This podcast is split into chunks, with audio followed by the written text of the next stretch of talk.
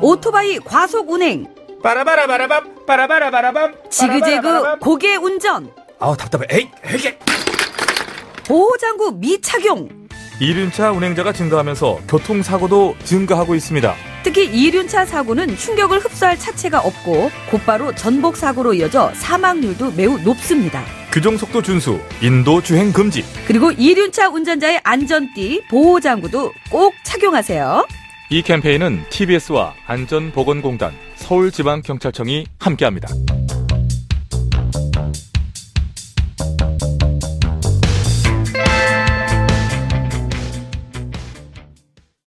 TBS TV 정봉주의 품격 시대. 귀로만 듣지 마시고 눈으로도 보세요. 시민의 방송 TBS TV는 IPTV, 케이블 TV를 통해서 시청할 수 있습니다. KT 올레 TV 214번, SK BTV 272번, LG U TV 176번을 통해 시청할 수 있고 케이블 TV의 채널은 TBS 홈페이지를 통해 확인할 수 있습니다. 구글 플레이 스토어, 앱 스토어에서 TBS 앱을 검색 다운로드 받으면 24시간 어디서나 TBS TV를 시청할 수 있고요. 유튜브, 네이버 TV, 다음 TV 팟을 통해서도 시청 가능합니다. 정봉주의 품격 시대. 이젠 눈으로도 보세요.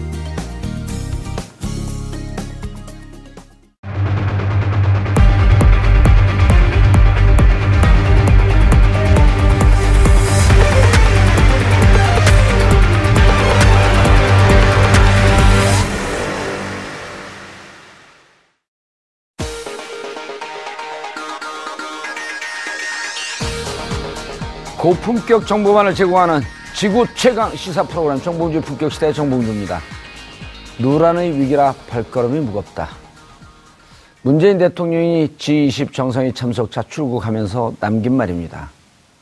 밖으로는 북한의 ICBM 발사로 문재인식 달빛 정책의, 선, 정책의 선회가 요구되고 있고 안으로는 보수 야당의 묻지마 보이콧으로 역대 최장기간 추경안 처리가 표류된 상황. 외치와 내치 모두 시험대에 오른 문재인 정부의 해법을 모색해 보도록 하겠습니다. 7월 6일 목요일 정보주 품격 시대 시작합니다.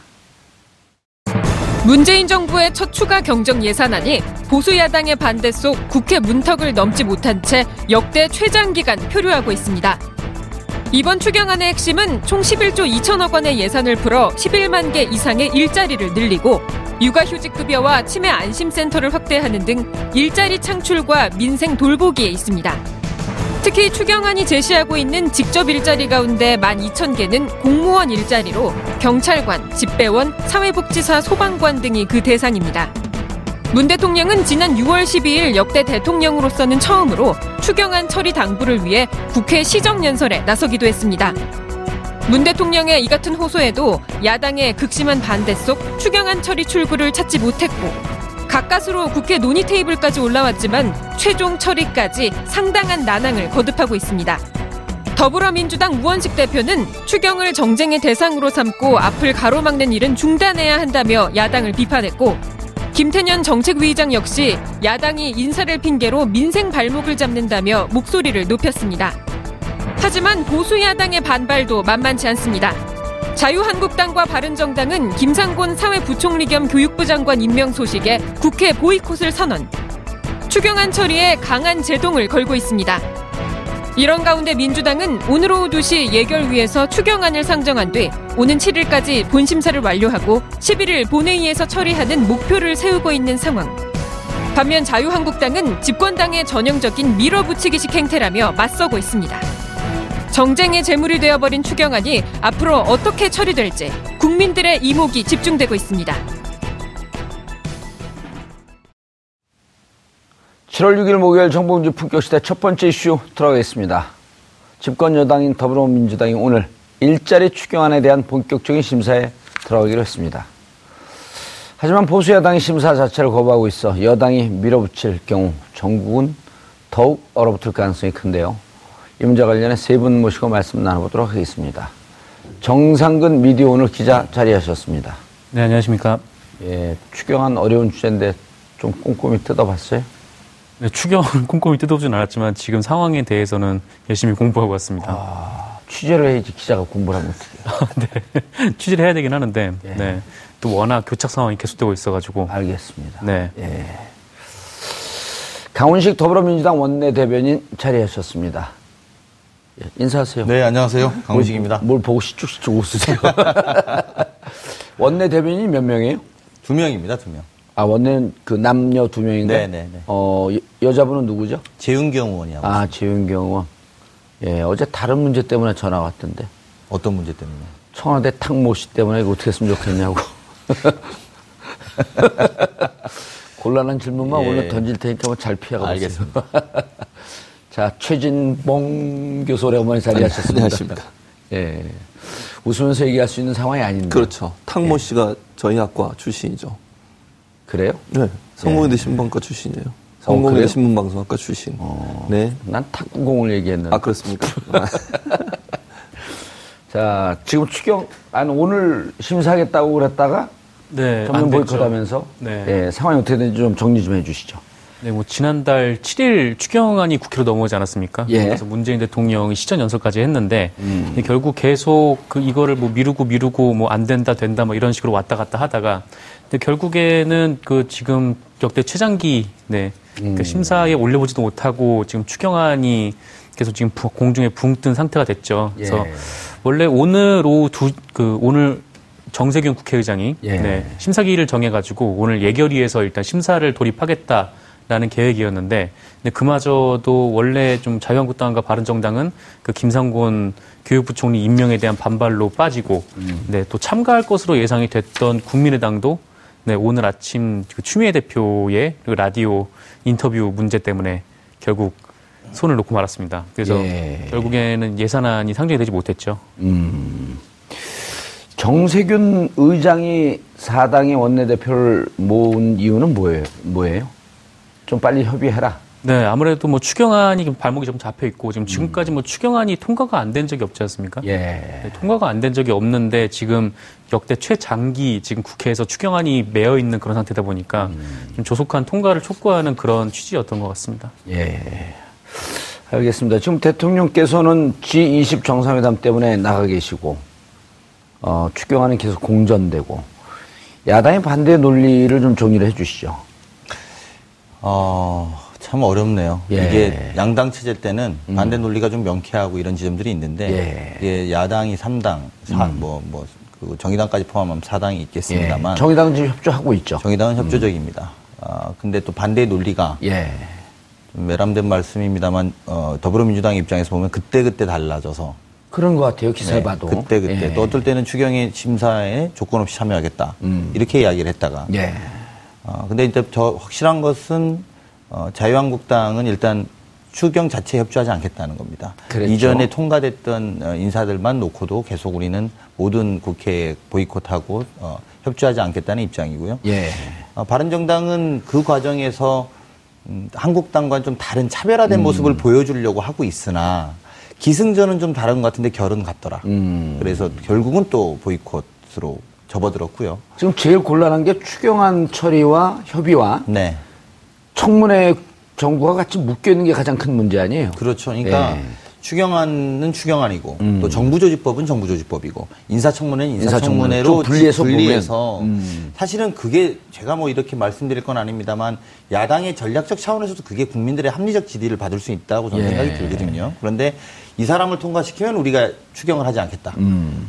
근데 이제 그런 분이 하나 통과되고 나서 우리는 못하겠다. 이게 이제 자유한국당의 입장이고 예. 지금 또 나머지 두 당도 사실은 그렇습니다. 같은 입장입니다. 이 사람이 통과되면 우리는 더 못하겠다라고 이야기를 하고 있고 예. 그한 분 한 분에 대한 이유가 또 다 다릅니다. 이게 양당 그렇죠. 체제는 뭐 많은 기자분들이 그렇게 물어보거든요. 누구 정도는 낙마할 겁니까? 이렇게 누굴- 누굴 빼고 누굴 데리고 셋갈 중에 거냐. 셋 중에 뭐 몇 명입니까? 뭐 여섯 네. 중에 몇 명입니까? 이런 기자들이 질문이 많은데 그건 과거 야당 양당 체제에선 가능했을 수도 있다고 봅니다. 불가피하지만 그렇죠. 뭐 하나의 뭐 정당만 들어오게 되면 어쨌든 추경은 가는 거니까. 그렇죠. 그런데 지금은 다 정당마다 요구하는 분들이 다른 데다가 예.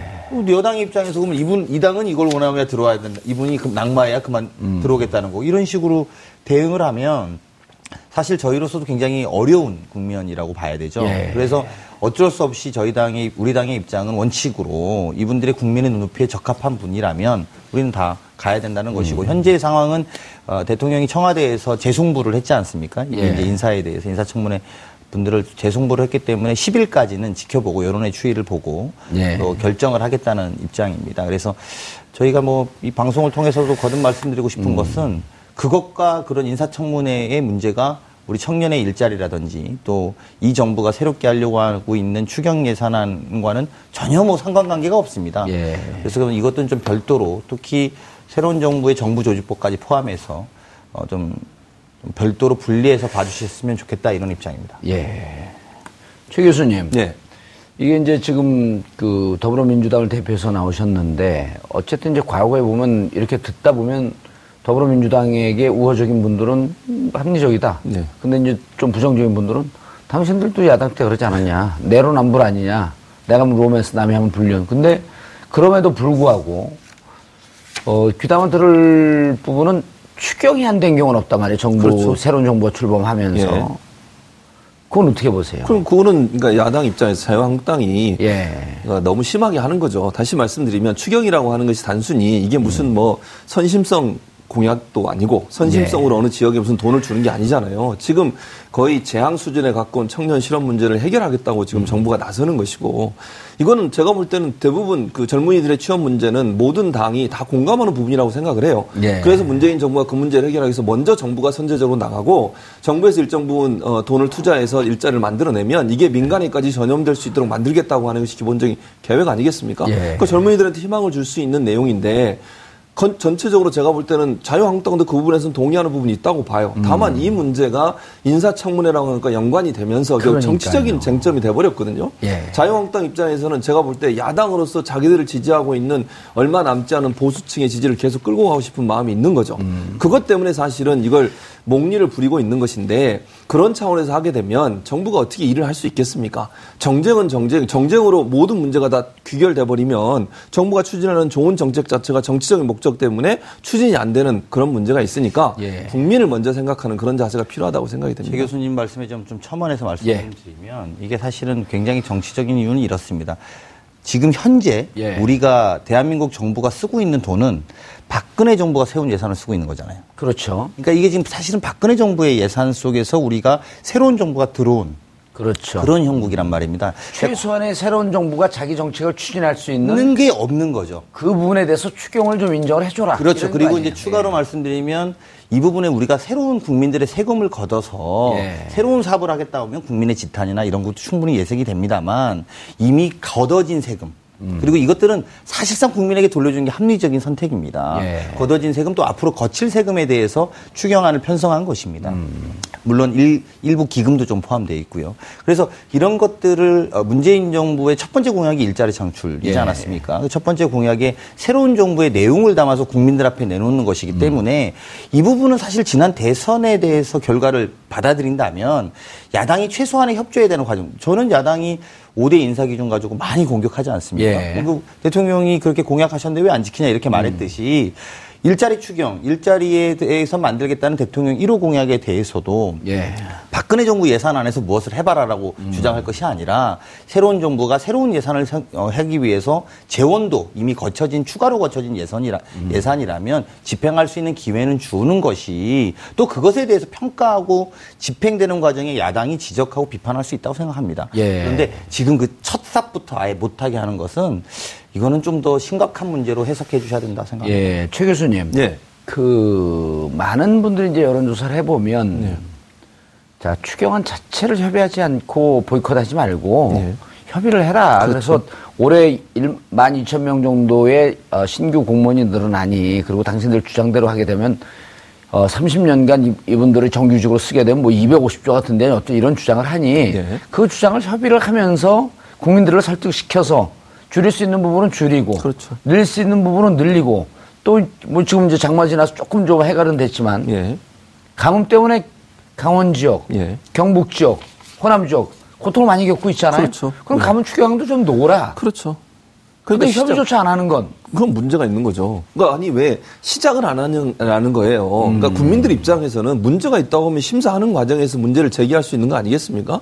근데 아예 심사부터 안 하겠다고 하는 건 이건 명백하게 정부의 발목을 잡고 잡겠다고 하는 의도밖에 보이지 않는 겁니다. 예. 일단 심사에 들어가서 본인들이 주장하는 내용 중에 문제가 있거나 아니면 정부가 추진하려는 추경에 뭐 본인들이 생각이 있다고 하면 그걸 논의하고 토의하고 이럴 수 있는 거 아니겠어요? 근데 그런 것 자체를 안 하겠다고 하는 것 자체가 야당이 일부러 정치적 쟁점화해서 문제를 삼으려고 하는 의도라고밖에 볼수 없는 것이고 예. 또한 가지는 뭐 30년 자꾸 얘기하는데 저는 그렇게 생각해요. 물론 공무원들 임용하면 뭐 연금이나 이런 문제 때문에 돈이 지속적으로 들어가는 거 맞습니다. 그러면 좀 더 거시적 관점에서 봐서 경제가 제대로 돌아가면 세수는 더 많이 거치게 돼 있는 거예요. 예. 경제 활성화가 되지 않고 꽉 막혀 있는 상태에서 그러면 이 상태를 계속 끌고 가단 말은 계속 망하자는 거 아니겠습니까?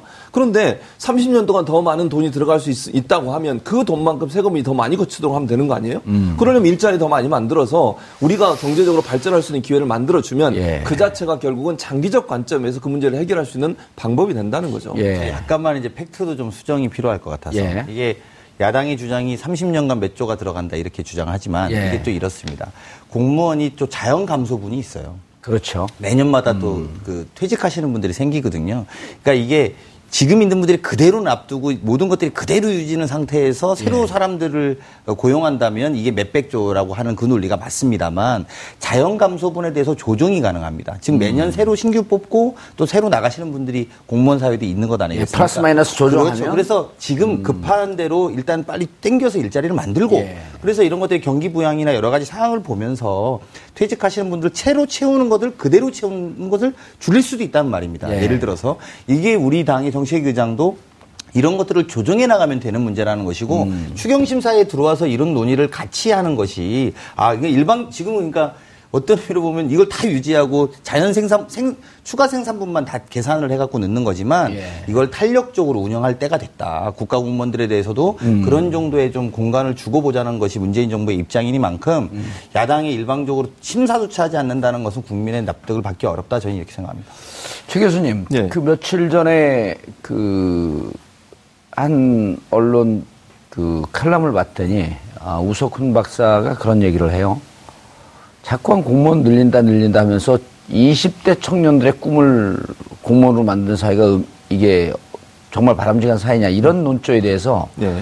OECD가 발표한 그 통계를 근거로 해서 public sector, 네. 공공 영역 이 부분이 우리나라 8%채 안 된다. 그렇죠. 그런데 북유럽 같은 경우는 22에서 23%. 네, 맞습니다. 그래서 공공의 부문을 22에서 23%까지 가면 네.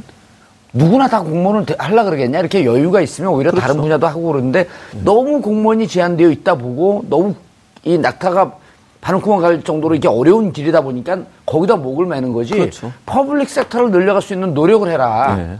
그리고 그 다음에 민간 기업이 또 쫓아오고. 그렇죠. 이런 부분에 대해서는 어떻게 보세요? 그게 바로 지금 말씀한 좋은 일자리를 만드는 문제거든요. 음. 주- 이게 공무원의 사람들이 몰리는 이유는 고용이 보장되고 일정 부분 뭐 경기에 많은 영향을 안 받고 지속적으로 자기 직장을 유지할 수 있는 장점이 있기 때문에 예. 그렇지 않습니까? 그러면 민간 부분에 그런 일자들이 많이 만들어지면 되는 거예요. 그러면 음. 굳이 공무원 하려고 하지 않을 거예요. 미국 같은 경우도 굳이 공무원 하려고 하지 않아요. 미국 미국에 미국에서. 공부하셨잖아요. 네, 그렇죠. 제가 지금부터 13 년이나. 영어로 해보세요. 영어로 할까요? 예.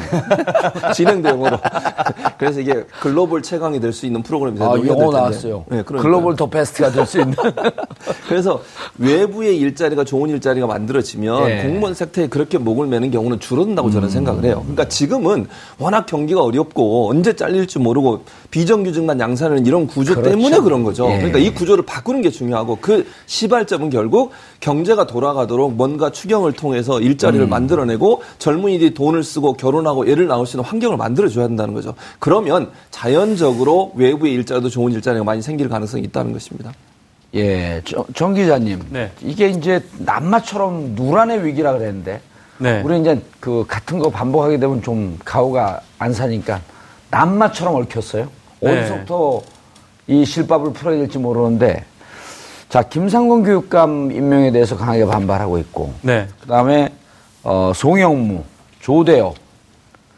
이분들에 대해서도 지금 반발하고 있는데. 그럼 누구, 누구로 하자는 거예요? 다 하지 말자는 거예요? 주장이 뭡니까, 야당이?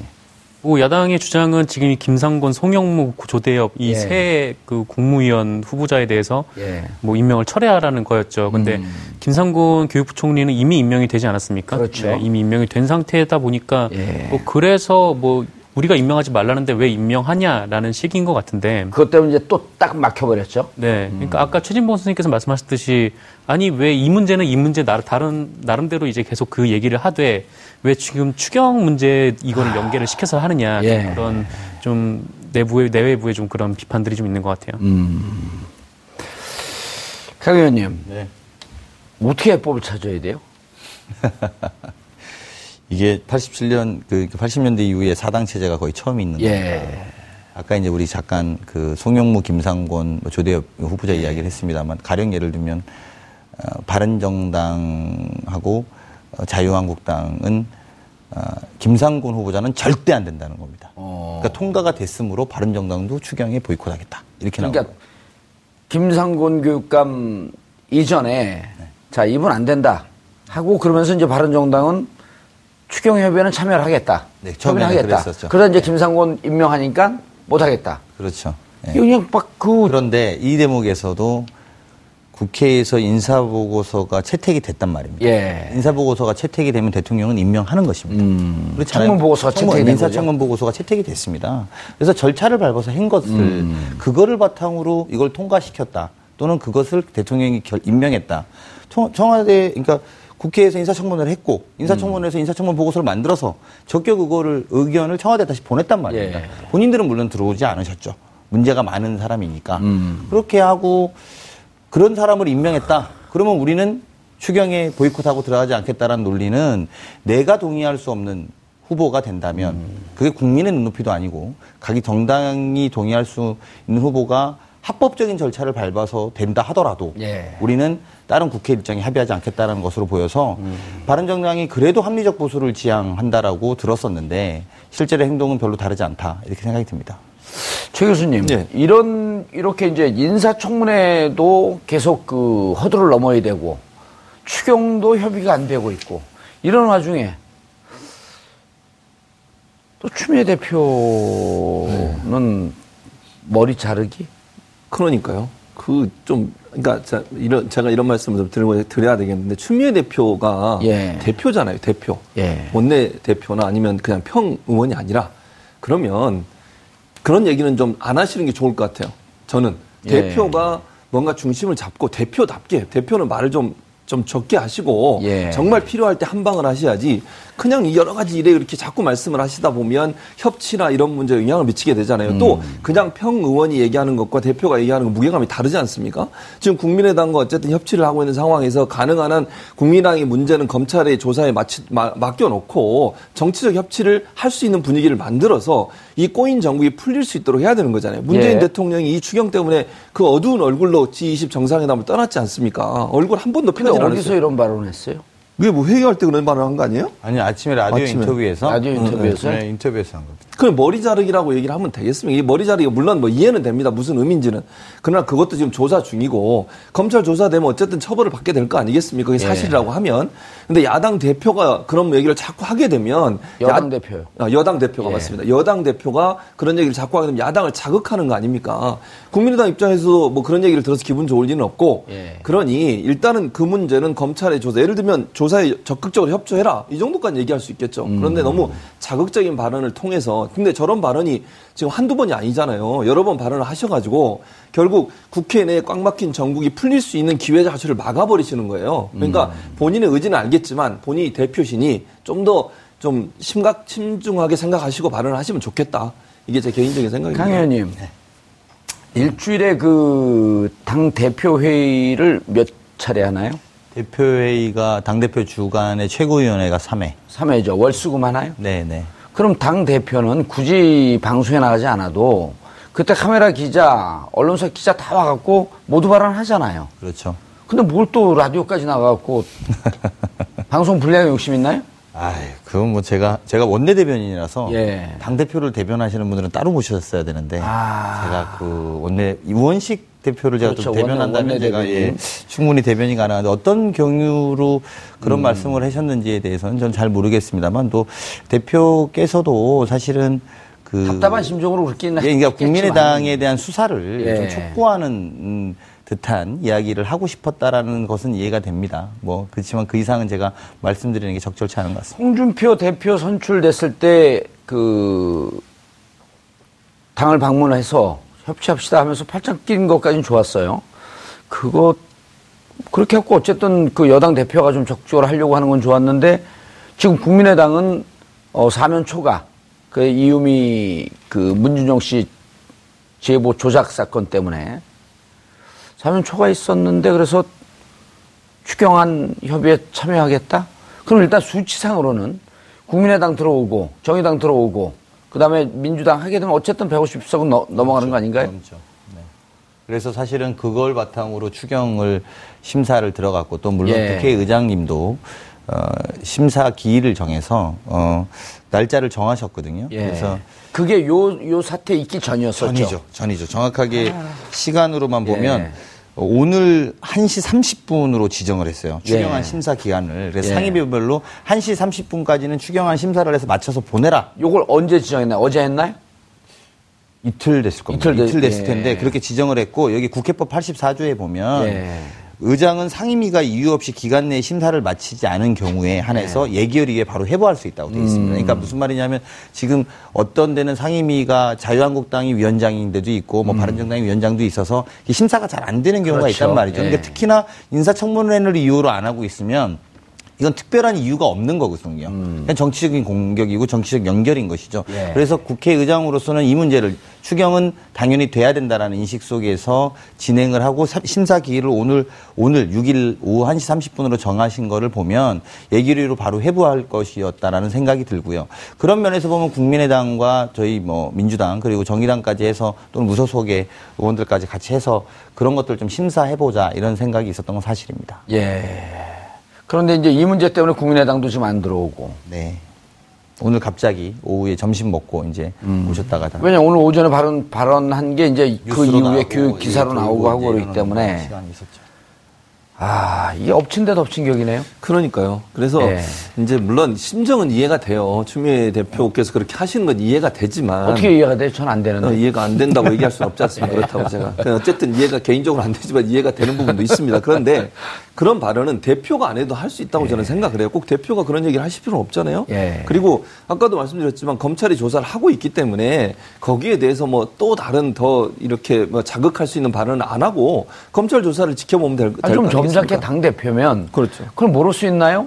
예. 이게 정당입니까? 그러면 만약 우리 당에서 이런 일이 있으면 안 되겠지만 우리 당에서 이러면 당 지도부가 모를 수는 없을 텐데요. 그렇게 이쯤 하고. 넘어가면 될 걸. 그러니까 그렇게 정 의원님처럼 이렇게 예. 두루뭉실 얘기하면 될 거를 직격탄을 날리시잖아요. 이게 본인의 스타일을 하더라도 근데 머리 자르기 이런 거는 듣, 듣기도 끔 흉측해요. 그렇죠. 그리고 아니 대표잖아요. 대표. 제가 아까도 말씀드렸지만 어. 평 의원도 아니고 대표께서 그런 발언을 하시는 것은 적절하지 않고 이게 한 번이 아니라니까요. 예. 전에도 계속 그런 여러 가지 사례들이 있으니까 그런 사례들 때문에 지금 문제가 되는 거 아니겠습니까? 좀 자중하시고 대표로서 좀 무게감 있게 활동하시고 평안 말씀하시면 영상 편지. 보내는 거예요? 아니 보내고 싶어요? 영상 편지 한번 아니, 해줘요? 아니, 아닙니다. 아, 그런데 지금 웃을 수 있는 상황이 아니에요. 지금 아니죠. 그 대통령 대통령도 G20 가고 지금 그냥 계속 호도를 넘는 와중 아니에요. 그렇죠. 아니, 시진핑 뭐 오, 이제 어 지금쯤 만나고 있을 테네, 그렇죠. 텐데요. 시진핑 만나야죠, 푸틴 만나야죠, 아베 만나야 되죠, 그러니까요. 트럼프 또 만나야 되죠. 네. 그러니까 이 북한 ICBM 쏴야 되죠. 그러니까요. 김정은이 때문에 얼마나 지금 골치가 아픕니까? 예. 문재인 대통령이 지금 김정은이 때문에 골치 아파가지고 지금 G20 가서 얼마나 힘들게 지금 이, 이 외교를 하고 계시는데 국내 문제를 더불어민주당이 주도적으로 잘 풀어줘서 사실은 정치권의 문제 아니겠습니까? 예. 이 정부 조직 개편이든 인사청문회든 아니면 추경도 정치권에서 풀어야 되고 대통령이 하는데 한계가 있어요. 그렇다면 대표가 그럼요. 정말 책임감을 갖고 대통령을 대신해서라도 열정적으로 좀 일하시면서 협치를 끌어낼 수 있는 방법을 찾아야 될 텐데 협치를 끌어내기보다는 좀 협치를 어렵게 만드는 상황이 가고 되고 가고 있어서 좀 안타까운 상황입니다. 그 와중에 그냥 좀 가만히 있으면 이게 좀 그 추경은 될수 있었던 게 네. 황종원 의원이 또 이상한 얘기를 했어요. 왜들 이렇게 말잔치를 벌여요? 그러게요. 예. 그 4일이죠. 그 예결이 그 국민의당 간사인데 황종원이 뭐 교사 수를 늘리겠다고 하지만 뭐 농촌에 가면은 뭐 학생 수와 교사 수가 거의 같다. 아, 실제로 그런 경우 많이 있어요. 그런 경우. 있죠. 뭐섬 예. 같은 경우에는 뭐 예. 그런 데도 있는데 뭐 그러면 그렇게 얘기를 하면서 상간 도서 벽지 지역엔 그런 경우도 있지만 네, 그거는 작은 학교를 계속 유지할 거냐 아니면 통폐합할 거냐라고 하는 사회적 협의가 아직 안 끝났어요. 아 그렇죠. 그런 상태에서 정책을 어떻게 할지 아직 결정되지 않은 상태에서 학교를 없앨 수는 없잖아요. 네. 근데 뭐 그렇게 얘기를 하면서 또 소방관에 대해서 뭐 이렇게 소방관의 경우도 화재가 빈발하게 발생하는 것이 아니므로 뭐 동원 체계를 뭐 정규화 과학하는 게 좋다. 그러니까 한마디로 계속 국민의당에서는 계속 이제 공무원들의 인력을 늘리는 거를 계속 반대해 오지 않았습니까? 근데 그것 때문에 또 SNS에서 난리 나지 않았어요? 난리 났죠. 화재가 빈번한, 빈번한 것도 아닌데? 그럼 그러니까- 더 자주 나야 된다는 거예요?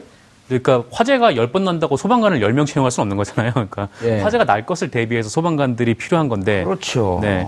근데 뭐 그런 민심과는 좀 다른 얘기를 하시더라고요. 이번에 근데 황종원의 발언에 또 안 맞는 것은 이번 추경안에 교사 수를 늘리겠다고 돼 있지 않습니다. 그렇죠. 네, 그 소방과 안전에 관해서 치안 관련돼서만 예. 저희가 집중해서 하고 있기 때문에 이런 부분은 이후에 이제 아, 문재인 정부가 또 다른 공공 분야 일자리를 만들 때 또 이야기하면 되는 것인데 예. 이번 추경에 포함되어 있지 않는 문제를 마치 포함되어 있는 것처럼 이야기하면서 본말을 전 어, 약간 전환시킨 게 하나 있고요. 두 또- 번째는 음, 음, 어, 소방 관련된 문제가 사실은 이미도 만 몇천 명 이상 아마 그 정원 그 소방 공무원의 정원이 부족한 상태예요. 만 9천 명 정도 부족한 네, 거로 알려져 정원이 있죠. 부족한 예. 상태에서 이미 그래서 지난번에 대통령께서 소방 공무원들 만나서 휴가 가라 명령이다 이렇게 말씀하신 거는 정말 쉬지 못하고 살고 있거든요. 음. 예. 이게, 이게 사회 안전망 서비스 특히 이런 안전이나 치안 부분은 사고가 나야 꼭 배치하는 문제가 아니라 국민들의 살기 편하기 위해서 기본적으로 보충해야 되는데 그 기본이 미달되고 있는 상태이기 때문에 이런 것들을 쟁점화시켜서 본말을 전도하는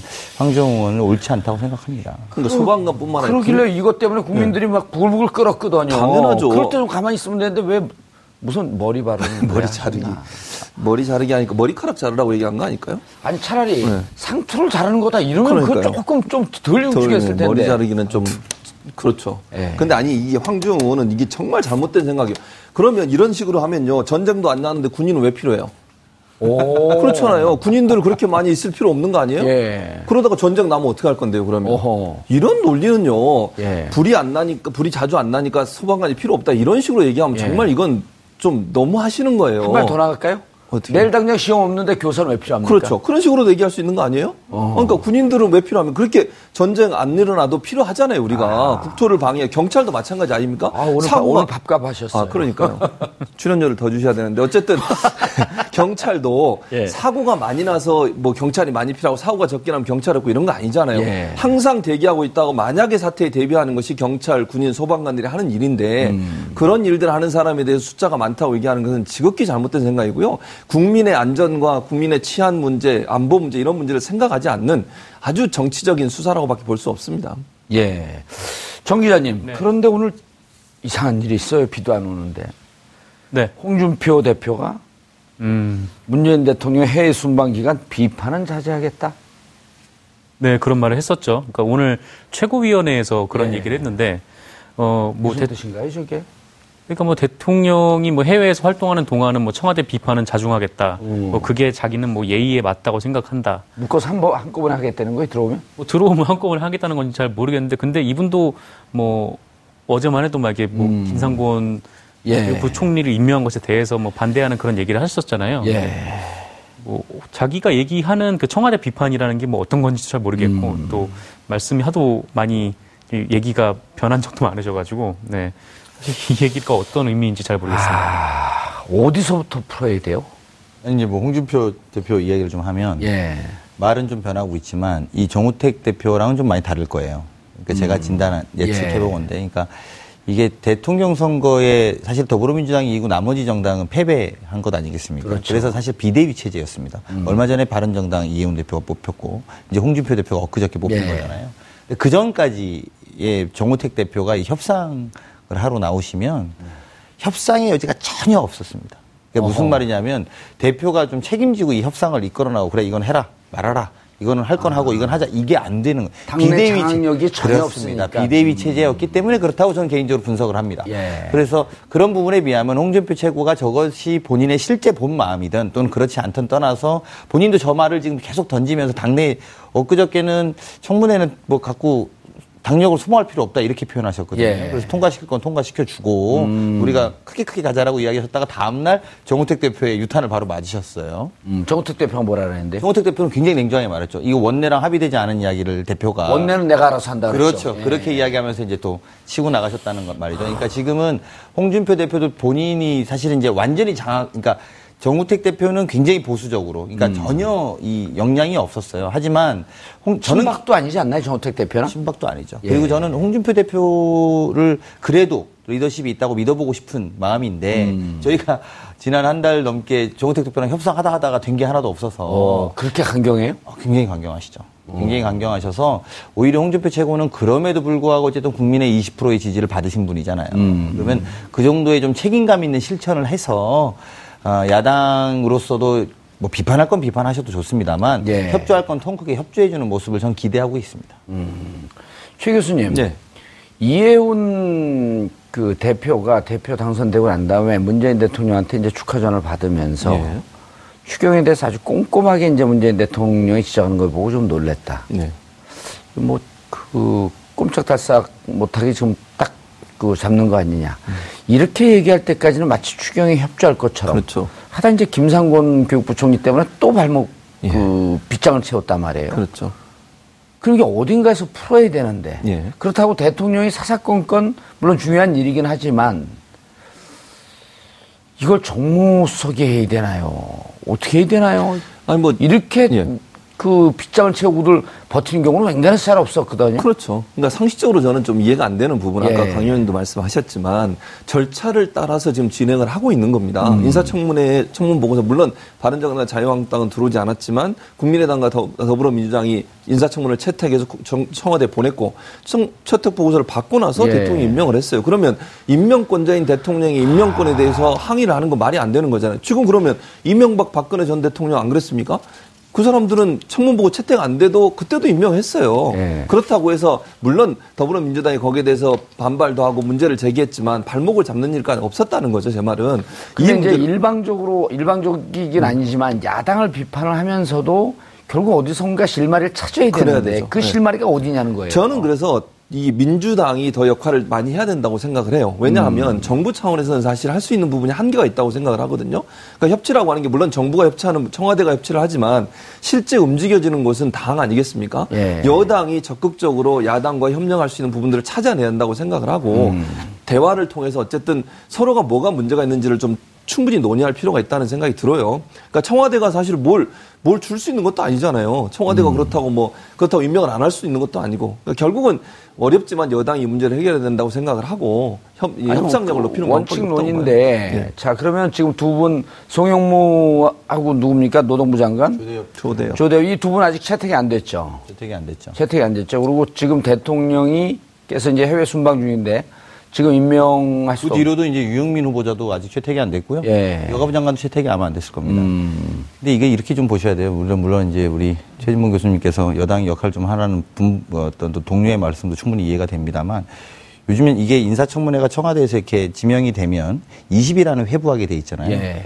요즘에는 인사청문회를 19일이나 20일 날 잡아요. 아하. 그건 무슨 말이냐면 그래서 기일을 지정해서 기일을 넘겨버리면 인사청문회 채택이 불발돼 버리는 거죠.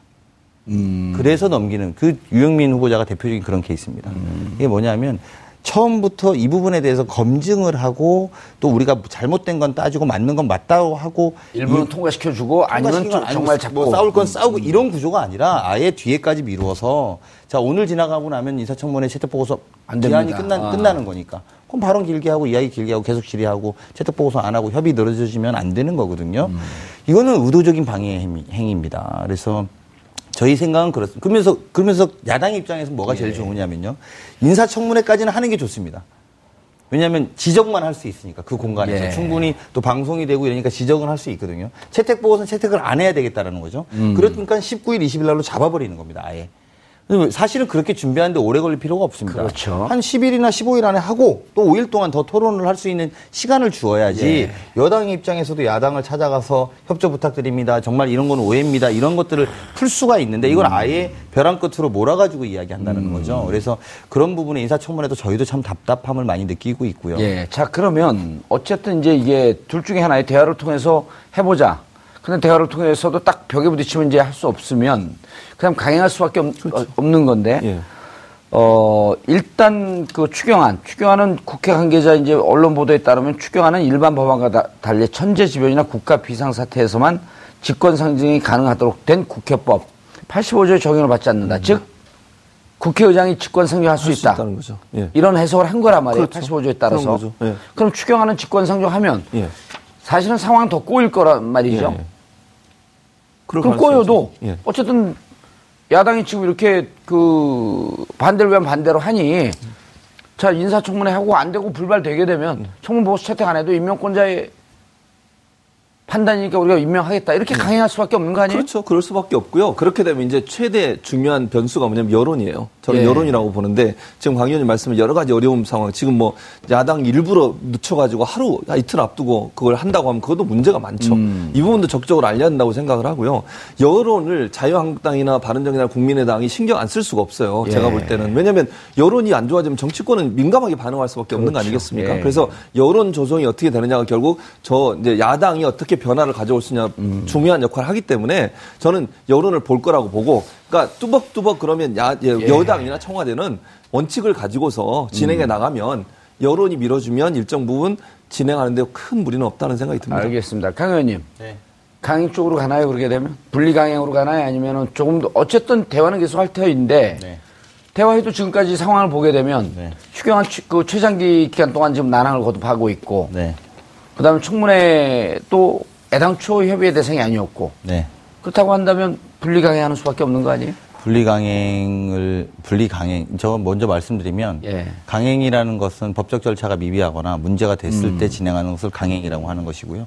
제가 볼 때는 지금 절차를 다 밟고 있는 절차 것이고 밟고. 아. 대통령의 고유 권한이만큼 인사청문회와 추경에 대해서 절차대로 진행했으면 좋겠다는 게 저희의 생각입니다. 그리고 국회의장도 이런 부분에 대해서 충분히 이해하고 있다. 국회의장님도 그 국회의장이 갖고 있는 국회법에 따른 절차를 예. 가지고 진행하실 수 있다고 저는 생각합니다. 알겠습니다. 아, 국회 여야 대치 상황이 길어지면서 어, 추경안도 처리가 되지 않고 있고 청문회는 어, 이미 국민들 피로도를 좀 뛰어넘은 듯한 아, 형국입니다. 대통령 해외 순방 중이고 이래저래 답답한 건 국민들 어, 마음인데 이 국면을 지나서 국민들의 여론은 어느 쪽으로 향할지 지켜봐야 되겠습니다.